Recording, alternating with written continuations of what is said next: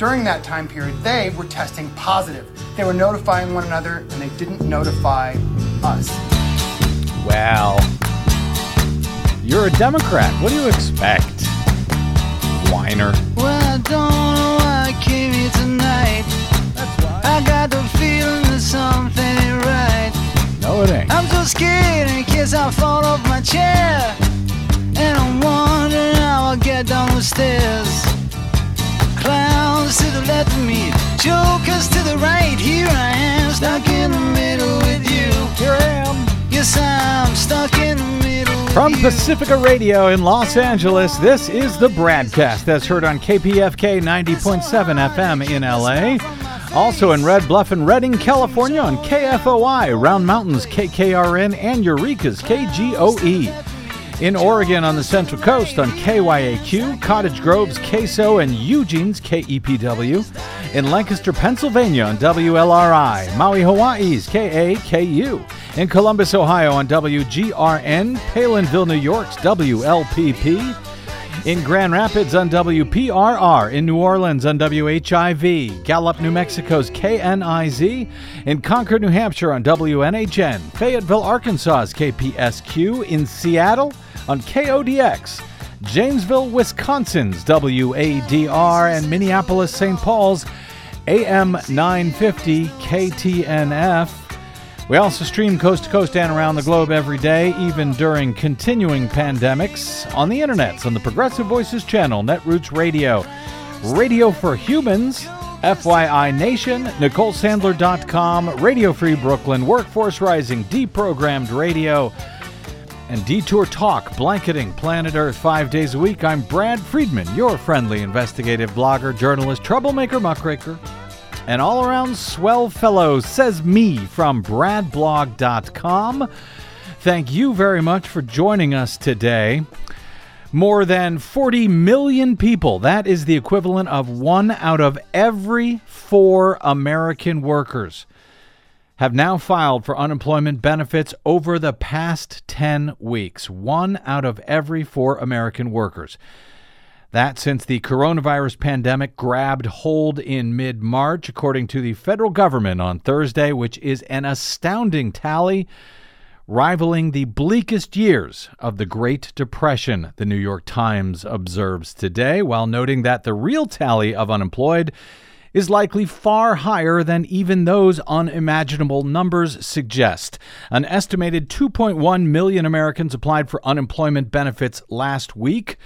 Despite the gradual reopening of businesses around the country, and despite the fact that millions more are believed to still be held up in still overburdened state unemployment systems. 2.1 million was the smallest weekly number over the past 10 weeks as the rate of new jobless claims continues to decline. But before the COVID crisis began just three months ago, the U.S. never had even one single week of new unemployment claims that were higher than 1 million, at least as far as records of this stuff goes. Back to the 1950s. The Labor Department report marks the eighth week in a row that new jobless claims dipped from an early peak of almost 6.9 million, but the level is still far above any other historical highs. The U.S. unemployment rate was officially pegged at 14.7% in April, also a level not seen since the first Great Depression. And many economists expect that it will ultimately be near 20% in May. As David Dayen notes in his unsanitized report today at the American Prospect, however, a new Census Bureau survey shows that nearly half of all households have lost income. That, he writes, is a closer depiction of reality in this crisis. But not for everyone. The stock market shot up again on Thursday, along with those disturbing unemployment numbers. The stock market on Thursday continued to build on this week's strong gains, according to CNBC, with the third straight day of its latest rally. In fact, the stock market has shot up pretty much every week on the same day that these bleak unemployment totals are released by the U.S. Labor Department. It's as if Wall Street likes huge unemployment figures or something.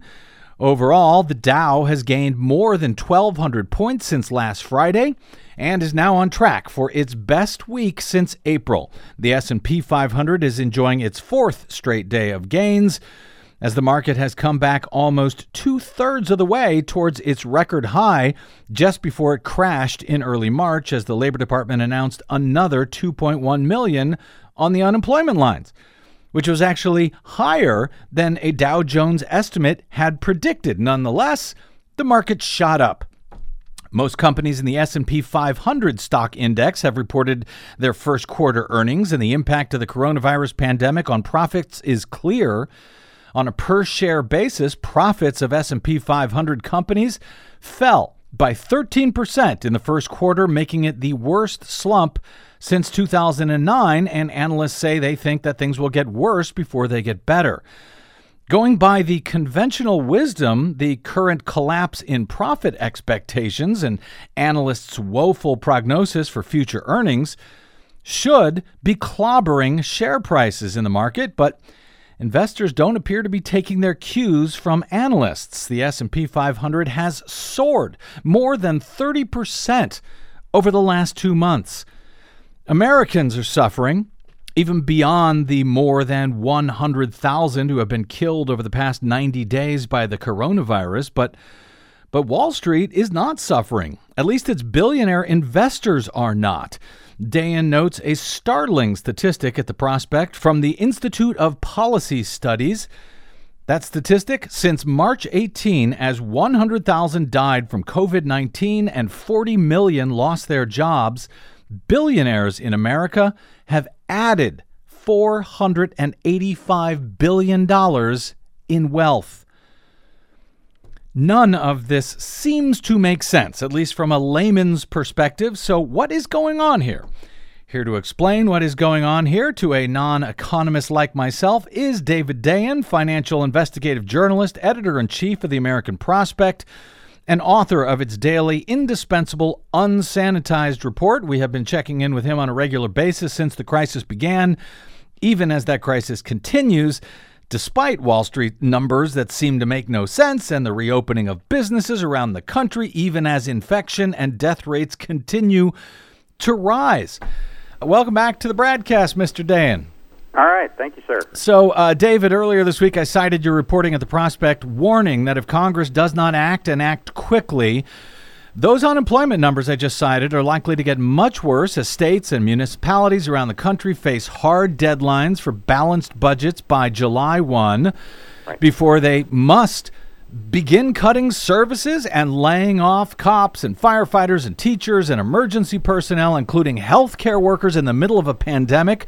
You argued that if the federal government does not, quote, backstop state and local spending and quickly within the next few weeks, quote, we will have a depression period. Well, Wall Street, David, is not acting like we will have a depression, even as all of the other economic indicators seem to indicate as much. So, can you explain for dumb, non financial people like me what exactly the hell is going on here, please? Yes, it's two words uh, Federal Reserve. Federal Reserve is what is going on. Yeah. So, on March 23rd, this mm-hmm. is the key day, the Fed made an announcement that they would continue to support the U.S. economy, and they did something that they had never done before in their history. They said that they would purchase corporate debt. And this is various bonds that are mm-hmm. sold by corporations for them uh, to borrow mm-hmm. and uh, you know do whatever they want with it. Really, uh, it could be uh, capital expenditures. It could be salaries and, and, and executive bonuses. But this this is the mother's milk right now of uh, especially during a pandemic mm-hmm. to to be able to have uh, corporate borrowing. And when the Fed announced that, the corporate debt markets were essentially frozen. Mm-hmm. They were they were it was very difficult to get a, a bond issued if you were a large corporation.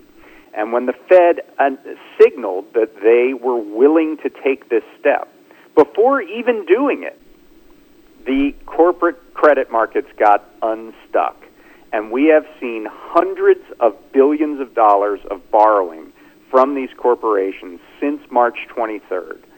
It was bolstered first by the CARES Act, where the Treasury put $500 billion into a Federal Reserve fund that they can lever up to $4.5 trillion to support this purchase of corporate debt as well as other uh, lending throughout the economy. And it was bolstered even further on April 9th when the Fed announced that it would even buy junk bonds. So initially it said, well, we'll buy corporate debt, but only if it's investment grade, if it's, it has little chance of failing. That's what we'll buy. By April 9th, they said, well, you know, if, if it was the, the, the worst business idea in the world Yeah. and normally you'd have to take out an extortionate interest rate and it's a junk bond, Mm-hmm. yeah, we'll buy that too. No problem. Uh, bring it on over. And, that, that was enough yeah. to to get the markets to say, okay, we're back in business. Everything is fine. All of these companies, and when because when you say Absolutely. issuing bonds and uh, and the Fed buying corporate debt, essentially what that means is these huge companies are allowed to borrow money. Right. Right. That's right. And uh, you know that's what we saw in the Great Recession, uh, in in the financial crisis. The Mm-hmm. the the Fed opened up the what they call the discount window to all these financial institutions to do trillions of dollars of borrowing. And you know when you're a large corporation and you're given a bunch of money to play with. If you don't know how to make money off that, you're, you're you shouldn't be a large corporation, Right. and you won't be for Right. very long. So that that is a bailout. I mean, you know, people don't like to consider it that way, Uh-huh. but it's a bailout on a number of different levels. Number one, uh, for investors, uh, a market which was at its low on, April, on uh, March 23rd then went up 30 percent. So that that is that is seven trillion dollars of wealth created by that Fed action. For owners of funds that are linked to corporate bonds, what they call exchange traded funds. If you look at every single one of these, they look like the Grand Canyon. So they're popping along. Right. They they go down as the crisis begins. They reached their bottom on March 23rd, and then after that Fed announcement, they go right back up to where they were, and then they bump along again. That's that V-shaped recovery that uh, they've been talking about for the rest of the economy. It doesn't seem to be happening for the rest of the economy, but it only happened for the investor class. That's Right. right. Uh, and then, you know, the, the, the key thing for, and this is a direct subsidy to corporations, uh-huh. uh, the what they call the bond spreads, how much it costs to borrow, Okay. essentially, is what that tracks. Uh-huh. And we saw all of these peak right around, here's that date again, March 23rd. And then as soon as that announcement was made, all of these prices, all of this uh, sort of interest rates for corporate bonds collapsed. They went right, right back down. It's, it's, we have one case study in, in the story about Carnival Cruise Lines. Right. Now, what idiot would, would, would send money to Carnival Cruise Lines right now? Like, go ahead, borrow money. You have no revenue plan forever. Right. So, eh, before the Fed acted, a bunch of hedge funds were willing to uh, essentially uh, uh, uh, take over Carnival Cruise Lines and offer them borrowing rates of 15%, I believe was the number. By the time the Fed made this announcement, Carnival was able to borrow at 11%, and then part of it was even at 5%. And that difference on, on $6 billion in borrowing is hundreds of millions of dollars. That's directly, like, it's a direct subsidy. It's, you know, the Carnival was willing to, uh, they were only able to get money at a certain rate, and then once the Fed acted, they were able to get money at a much lower rate.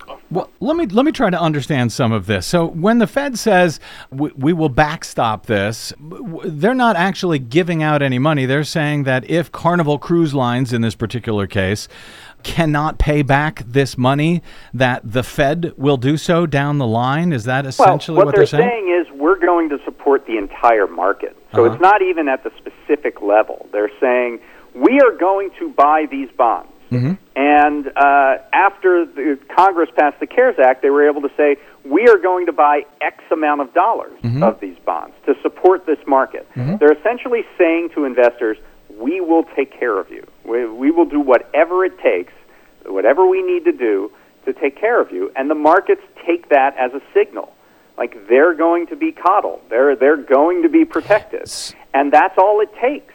And, and is it is it fair to say then that uh, what we're seeing in the market, and I think you and I talked a couple of weeks ago, and I think I called it irrational exuberance, um, right. from a saying from the '90s.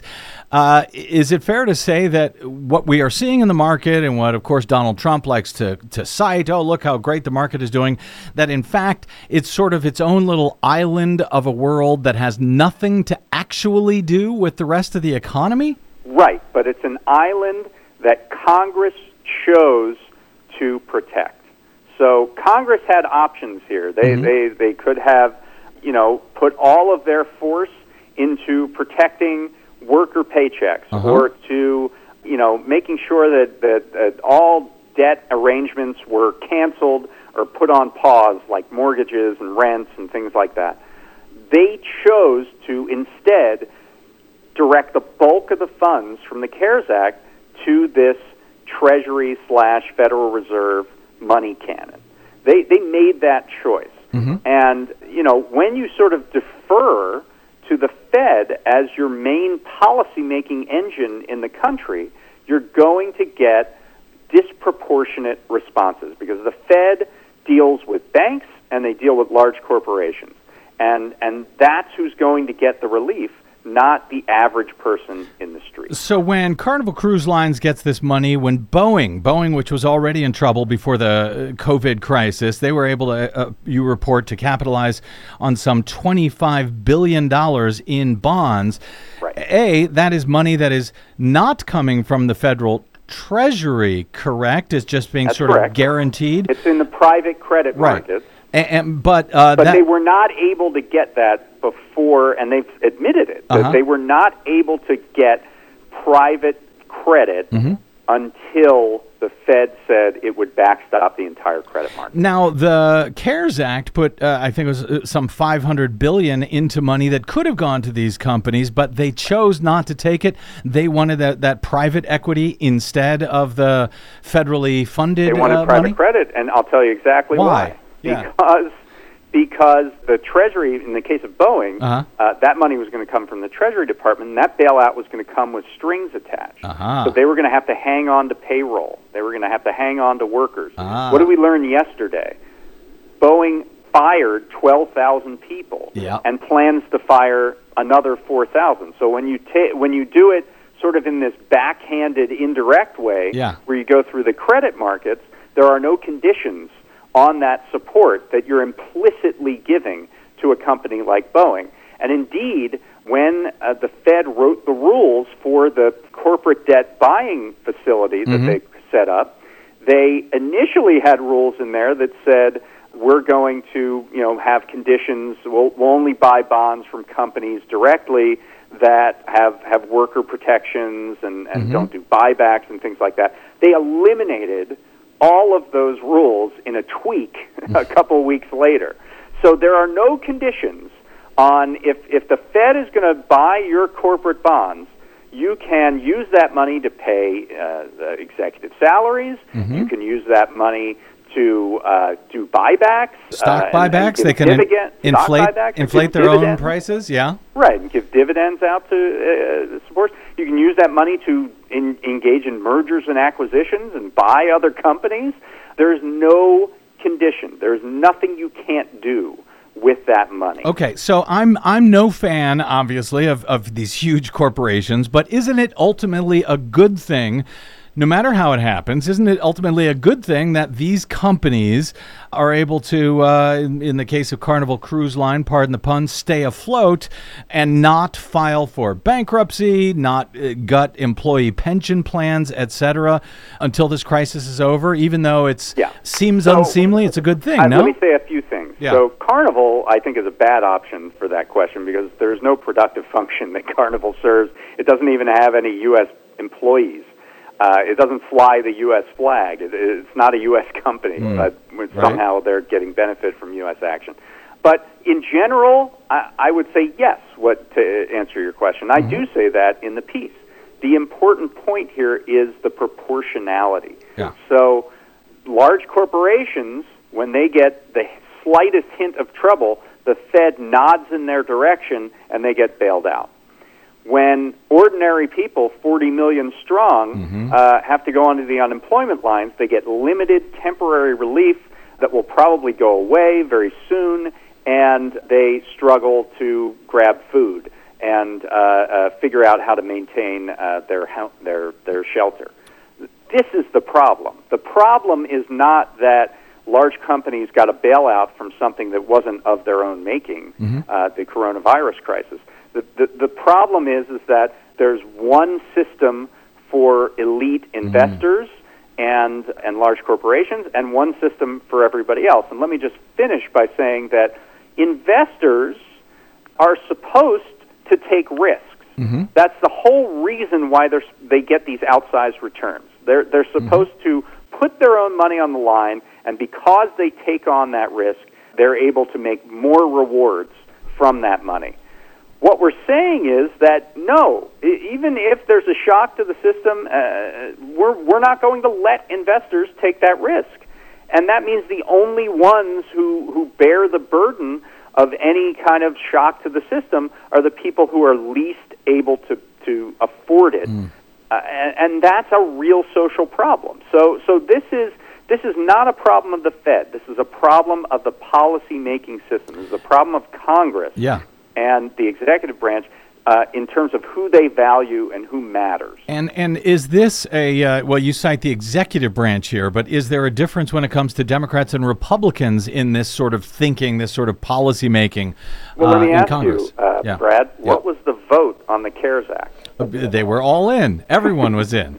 But but was it? Ninety-six to nothing. Yeah, but was it clear at the time that uh, this uh, federal uh, Federal Reserve money cannon, as you call it, that that was going to be the way that this bailout ended up Absolutely, moving it was forward? clear. It was absolutely clear. Uh-huh. Uh, It was known and predicted by me and others at Mm-hmm. the time. And when you defer like that, when you say, "Okay, Federal Reserve, you handle the large corporations, you handle the, uh, the, the that side of this this crisis relief, and you do it the way that you want to do it." Uh, then, you know, Congress loses its agency. I mean, you have Elizabeth Warren and others screaming now about how, oh, uh, the, the Fed is uh, allowing, for example, oil and gas companies to get a large bailout by changing the terms of the, the means by which they will give credit. Uh, that, you know, you you facilitated that. You, you they they allowed allowed that the- to happen. They gave them. Uh, they they could have put restrictions on that in the bill. They didn't. They said, "Hey, you guys decide. You, the executive Absolutely. branch, you And- guys and- decide." And so when you defer Mm-hmm. to a system like the Fed that has inherent biases in who they are able to provide relief to, don't be surprised after the fact if all the relief is going to large corporations and, and well-heeled investors. But I swear, I thought the Trump administration was going to be honest and do a good job here and be careful with the way the uh, money was spent from the U.S. government. I don't know what happened. Exactly. Now, now uh, Mitch McConnell and the Republicans in the Senate, despite passage of of a new three trillion dollar emergency spending relief uh, bill recently passed by Democrats in the House. Uh, McConnell says he's in no hurry to pass another relief bill. He wants to see how things go with the first ones first. But as you report at the American Prospect this week, David Dayen states do not have time to see how things are going to uh, how how things are going to go. They they're facing budget deadlines July 1 and some states even earlier. So what are you hearing from your sources on Capitol Hill when it comes to whether Congress can get its act together to get something done as far as uh, relief for states and municipalities that are going to have to start cutting off uh, firing workers and making this entire problem even worse. I think there are more. There's more of a recognition that something's going to have to be done. Even McConnell has said we're probably going to do a bill. They're going to drag their feet, and the reason they're going to drag their feet is you have this, you know, uh, imminent crisis in the states that I, I assume Republicans see as a bit of leverage here to get what they want. And the only thing left that, that Republicans want is the ability to have total immunity for businesses when customers or workers contract the coronavirus uh, on their premises.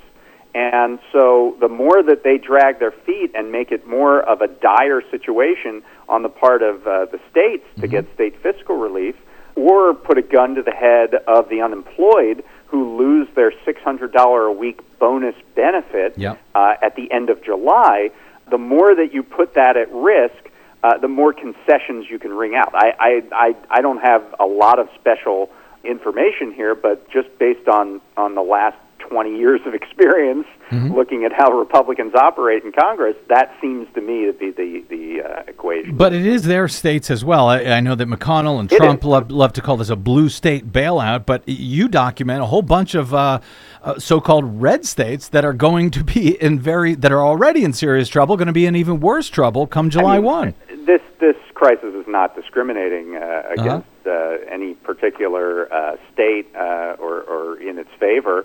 I mean, uh, we we've seen this as a broad, even economic collapse that we've seen go out all across the country, and and nobody is going to be spared. So I assume Republicans on the Hill are starting to hear from you know the governor of Florida and uh, the folks in in North Carolina Right. or in, in Georgia, other states, Ohio, or Georgia yeah. or Ohio, or states throughout the country. They're saying, look, we actually need this right away uh, because our budget cycle begins July 1st. There are some ways to sort of, uh, you know, try to get around that, do gimmicks and end runs. Illinois just passed their budget, and it has uh, these weird assumptions that they're going to get money from the Fed, and that's baked into the budget. But at some point, those run out, and you you have to make the cuts. And and and states like unlike the federal government have to balance their budget. They don't have the a, a, a, a printing press uh, available to them to just print more money. So so I, I do think that that Republicans, uh, particularly Senate Republicans, are dealing with some cross pressures there. They want to work the system to maximum benefit, but also they're probably hearing from their own constituents and, and their own cities and states that, that they, they need the money. And now. and yet, all of this uh, is running smack dab up against an upcoming election, which it seems to be leading, well, at least uh, one side of the political equation here to pretend that everything is is fine, everything is well. Hey, look at the market after all. Look how it is soaring again.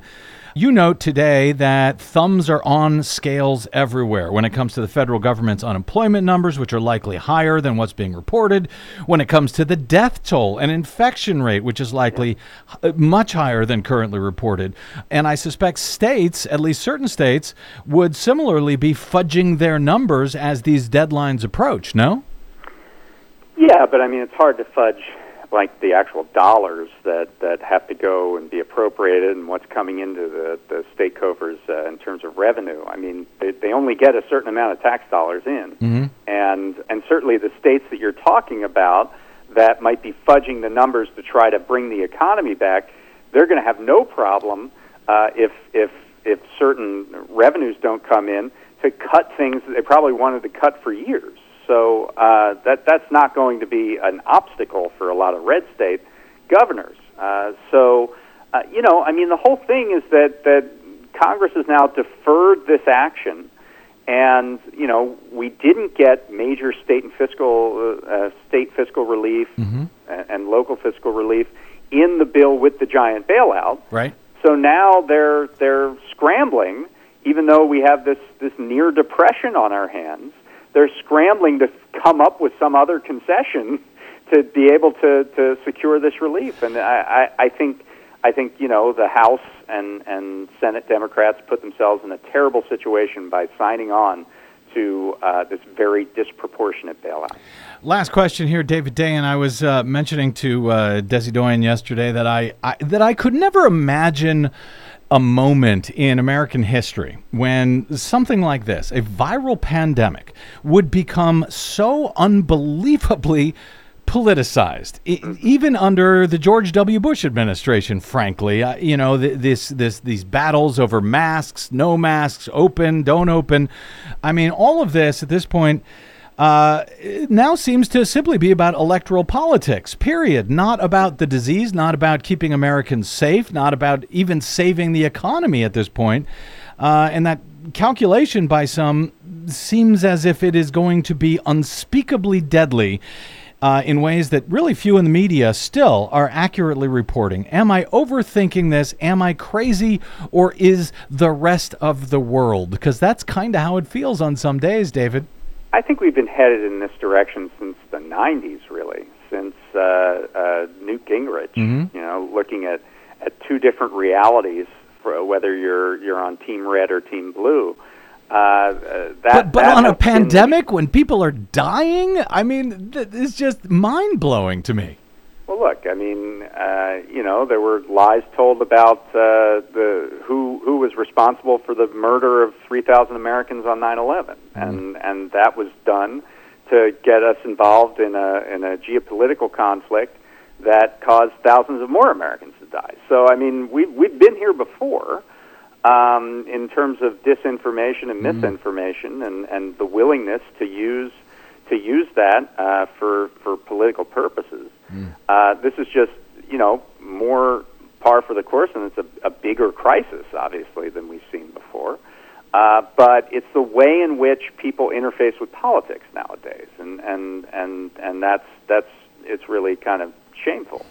Uh, and you know, obviously, the fact that this pandemic and and and you know it interfaces with all the things you've been talking about for so long, namely elections and voting rights. And every day we're seeing new litigation decided Yep. uh, on on what we're going to do with absentee balloting and, Right. and how we're going to count the ballots. Yeah. Uh, what we see is is the president uh, setting up a conversation about a stolen election six months, nine months in advance. Yeah. By talking about how absentee ballots don't count, we know they get counted later. Right. So let's say Pennsylvania goes uh, for Trump until the absentee ballots come in late and they turn it over to Biden. He's going to call them illegitimate. I mean, it's very clear what's going on, right? Um, and so a lot of this is positioning, I think, for the general election. Yeah. and, and that's what's, you know, i- i- yes, we, we've had a lot of lies told. We've killed a lot of people, everything else. But the uh, notion that we would now even start killing our own people who are, uh, you know, going to vote, you know, no vote by mail. We've got to do it in person. We've got to force people to die to cast their vote. I don't know. Feels like we've stepped up to a, a- another level here, but we will have to pick this up in uh, in our next conversation. David Dayen, he is the executive editor of the American Prospect, the author of the daily unsanitized column, which you can and should sign up for for free at the American Prospect. Get it in your uh, mailbox every day, and author of the new book, which comes out in just days, as I understand it. Uh, called Monopolized Life in the Age of Corporate Power. I can't imagine what that's about. David. July 21st. Jo- Ju- oh, it's July 21st. All right. I'll change that on my notes. Good. We'll talk to you a few more times before then, I hope. Uh, you can find him on the Twitters at ddayen and, of course, at prospect.org. Hey, David. Great talking with you, my friend. We'll do it again soon. All right, thanks a lot. You bet. All right, a quick break, and we are back with, uh, speaking of election news, some election news, and also a really angry, justifiably so, really angry Pennsylvania lawmaker. I'm Brad Friedman, and you are listening to the BradCast.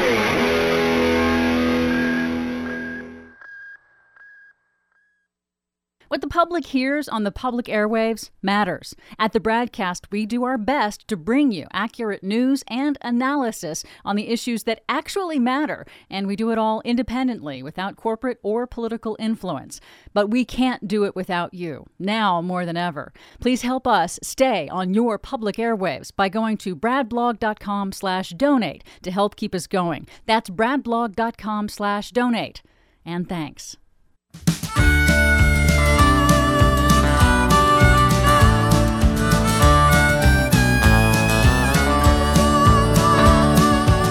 You don't like who's in there, vote them out. Yes, please do.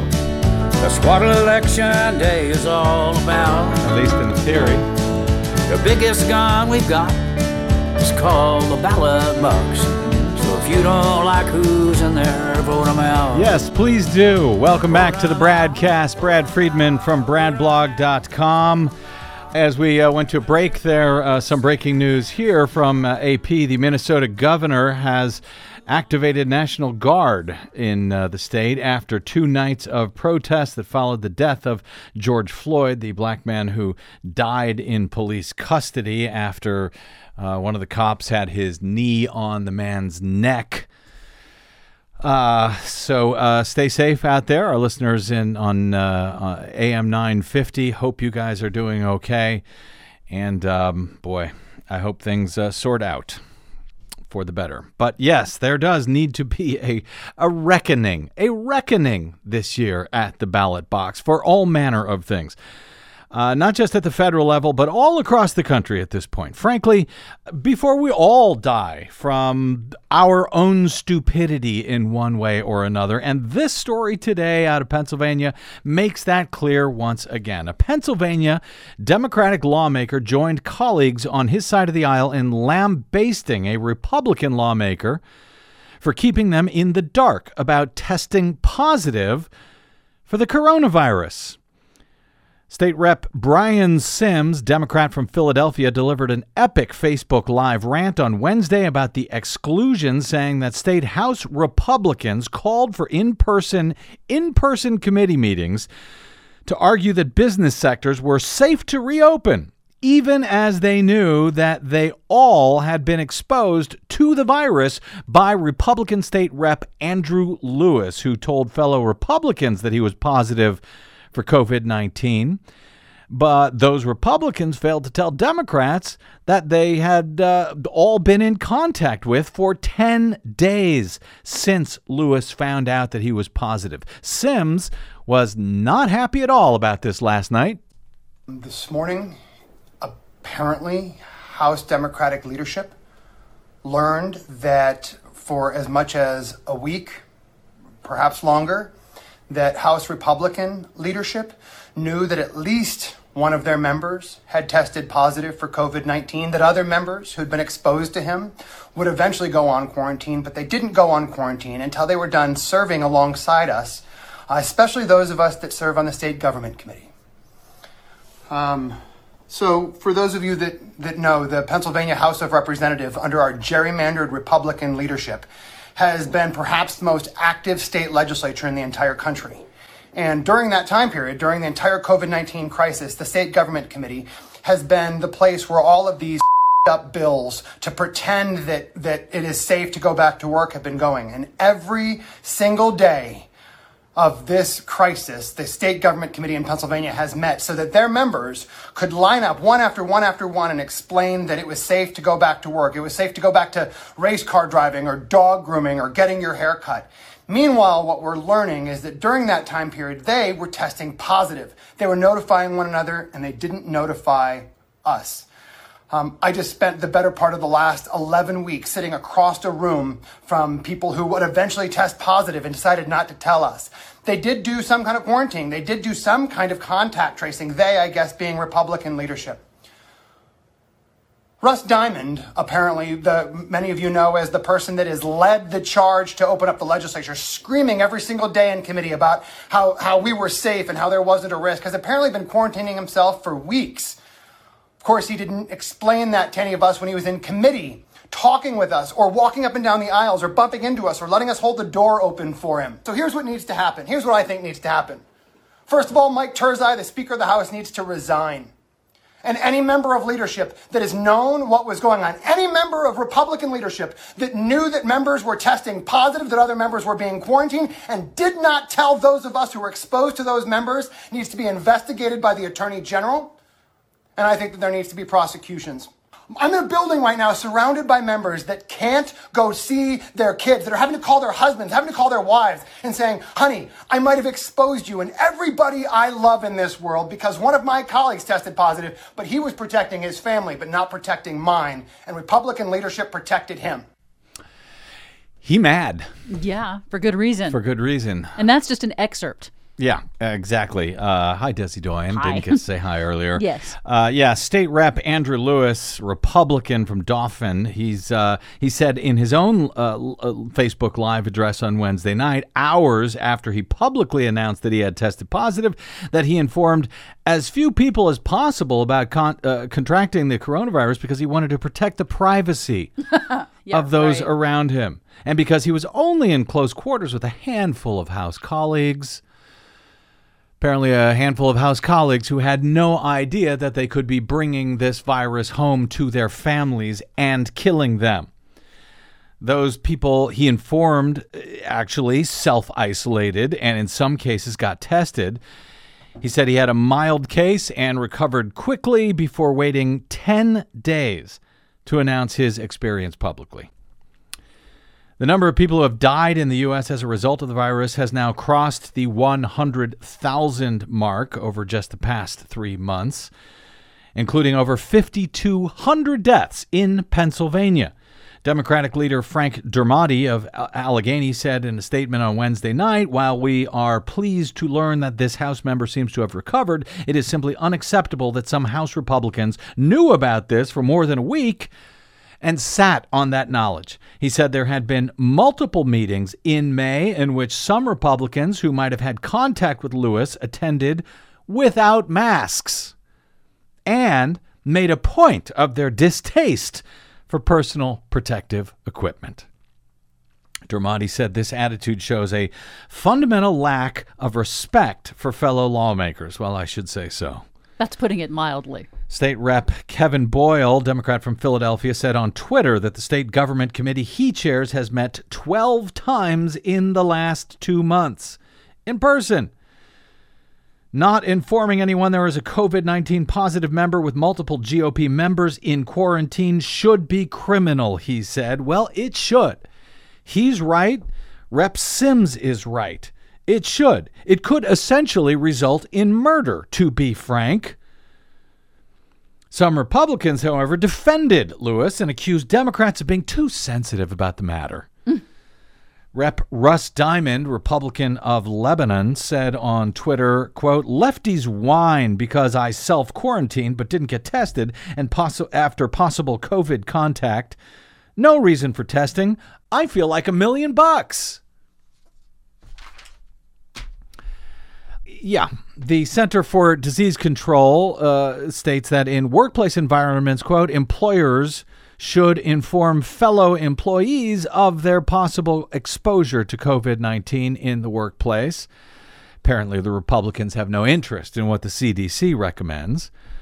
Rep. Lewis, the jerk who tested positive but only told fellow Republicans, said that his views on reopening the state during the pandemic have not changed. He said, quote, I firmly believe it is time to safely reopen Pennsylvania. Well, of course, it didn't harm him personally, and if it doesn't harm a Republican personally, they don't care who else it harms. Yeah. Only if it affects them personally or their family personally. Plus, he already had the disease, right? So maybe he's immune at this point. So no skin off his back if we reopen. He obviously doesn't give a damn about anyone else other than himself. But whether this punk ends up killing some, uh, you know, uh, someone, a fellow lawmaker, or if if they happen to be an asymptomatic carrier thanks to this jerk, they could end up killing their family, their mothers, their their grandmothers, their grandparents. Their immune compromised child? So, I, you know, I think that's what I was sort of getting at when I mentioned to David Dayen how mind blowing it is to me that something like a deadly pandemic could even be politicized at this point in our American history, but it obviously is being. But of course, that's why we spend so much time on elections, as David also noted. And and to that end, I've got time for uh, really, I think, just one quick, uh, mostly good news story here. You'll be happy to know on that front today. Uh, I'll have to put some of uh, some of these other ones off until our next broadcast because we got a green news report coming up in a moment. yes. Wisconsin will send absentee ballot applications to more than 2.7 million registered voters, according to the uh, state's election commission, which consists of three Democrats and three Republicans who voted unanimously on Wednesday for this first step to address concerns about the effects of the coronavirus on in person voting in November. Good news for Wisconsin, for voters of any and all parties. Donald Trump, however, may not be happy about this. I wonder if he will threaten to cut off the federal funding in Wisconsin as he did when Michigan and Nevada did the same recently. I wonder if the Republican National Committee will sue the state to stop them from doing that as they're doing out in California. If they don't, voters may be able to, you know, vote safely in the presidential election year. And we can't have that, can we? Last week, Trump threatened to withhold federal funding from Michigan and Nevada over their nearly identical plans for expanded mail in voting, and the Republican National Committee sued the state of California for uh, its plan to send out not ballot applications, but actual ballots to all registered voters across the state. Local officials, according to Reuters, uh, were overwhelmed by a surge in applications to vote by mail in Wisconsin's presidential primary on April 7. You remember that one, after the extremely right wing state Supreme Court there overturned the Democratic governor's attempt to postpone the election or to allow more time for voters to return absentee ballots, since many of them did not even receive their ballots before Election Day because officials were so overwhelmed with requests. So, yes, obviously, those voters were not able to return them to municipal offices by Election Day.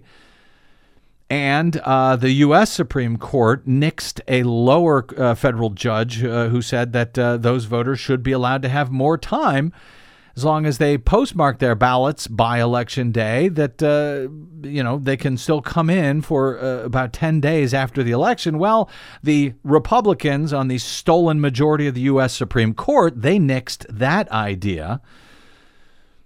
But those voters didn't get their app, their uh, ballots because local offices were so overwhelmed with applications. So, will Wisconsin municipalities be more prepared for November?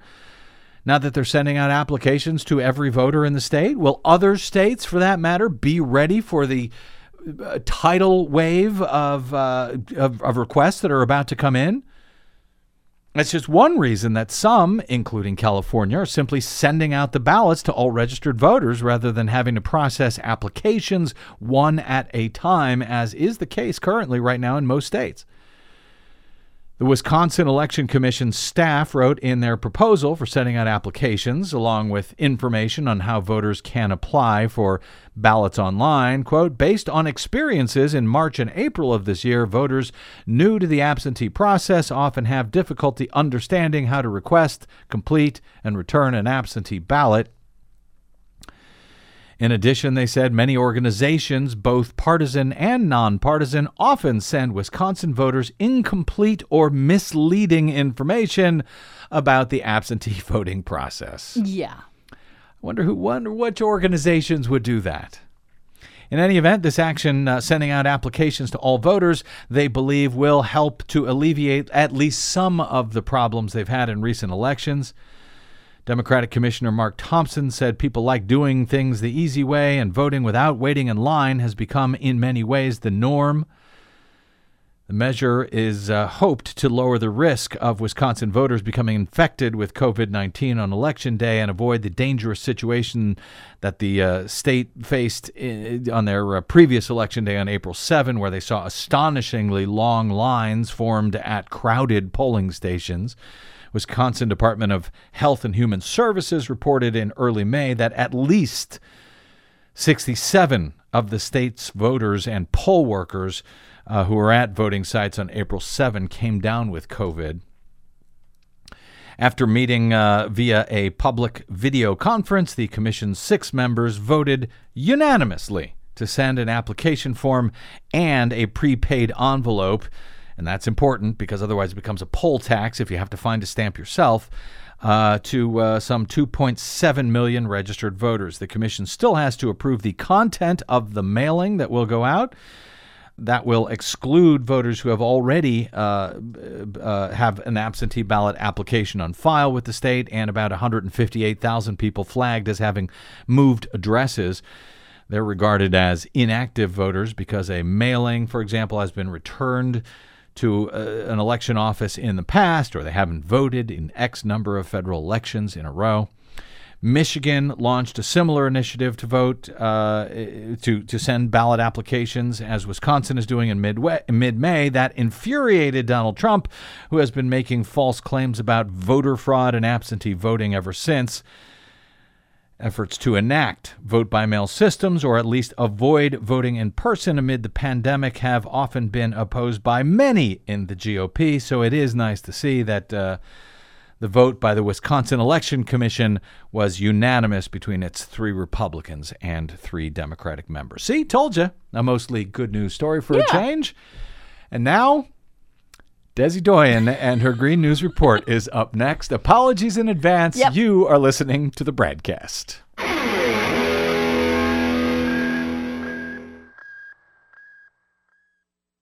Hey, this is Brad. Please consider supporting whichever progressive media outlet is serving you.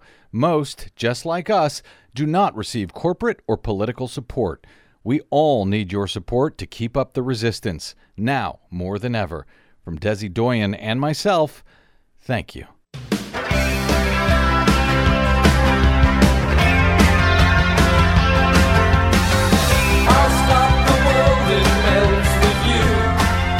Oh boy. Okay.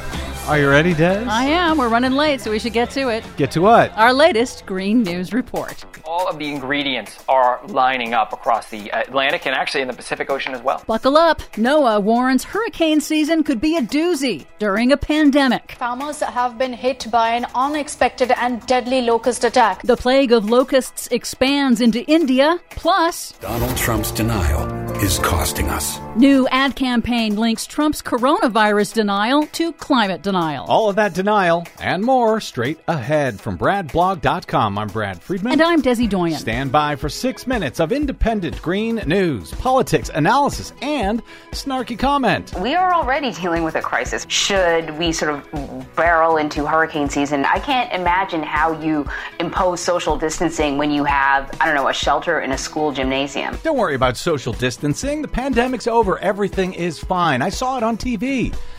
Buckle up, Buttercup. This is your Green News Report.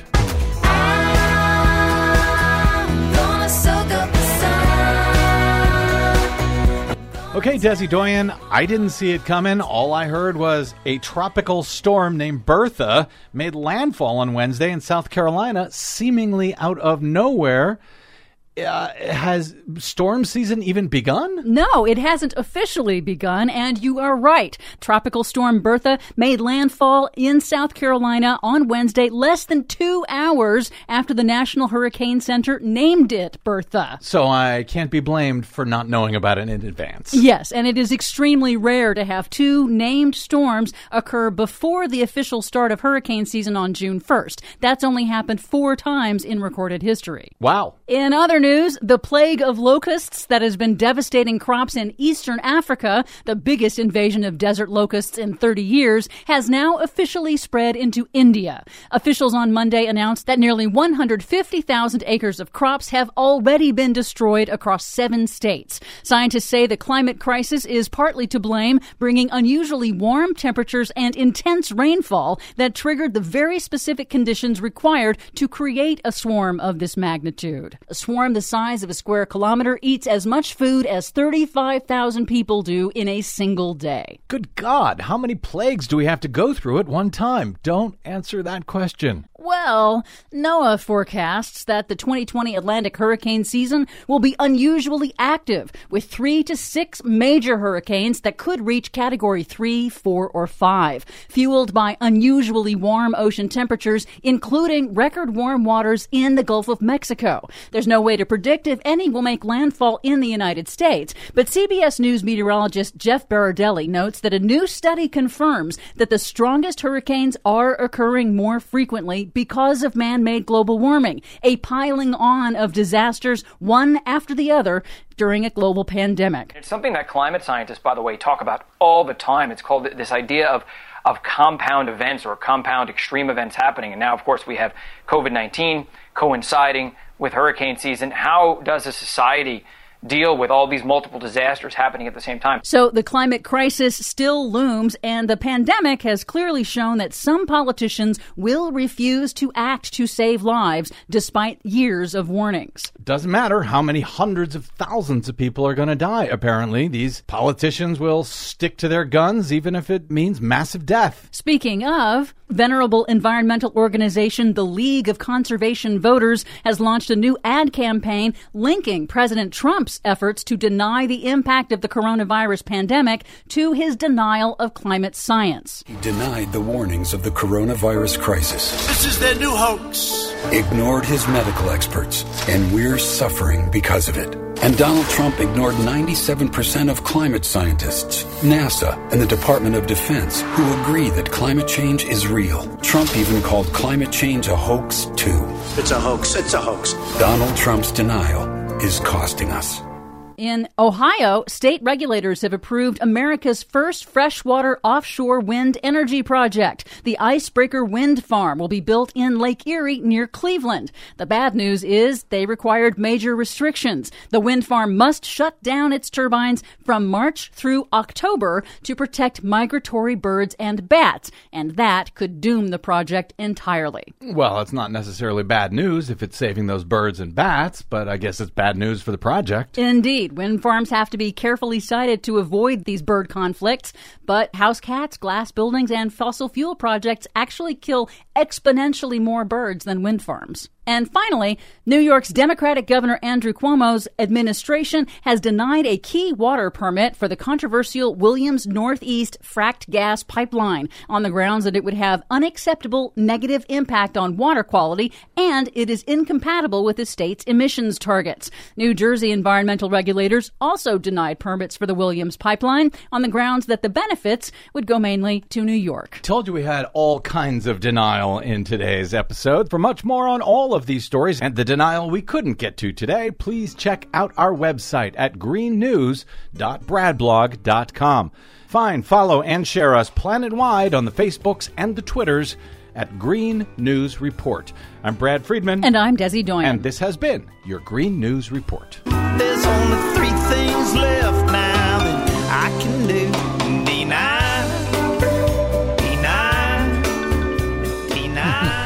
That's about it. Uh, you know, uh, by the way, on that India locust story, the Yeah. uh, plague of locust, uh, and I complained about how many plagues do we have to go through at once. Yeah. They're going through coronavirus and the uh, uh, locust and a heat spell, terrible heat spell, and they just got hit with a hurricane.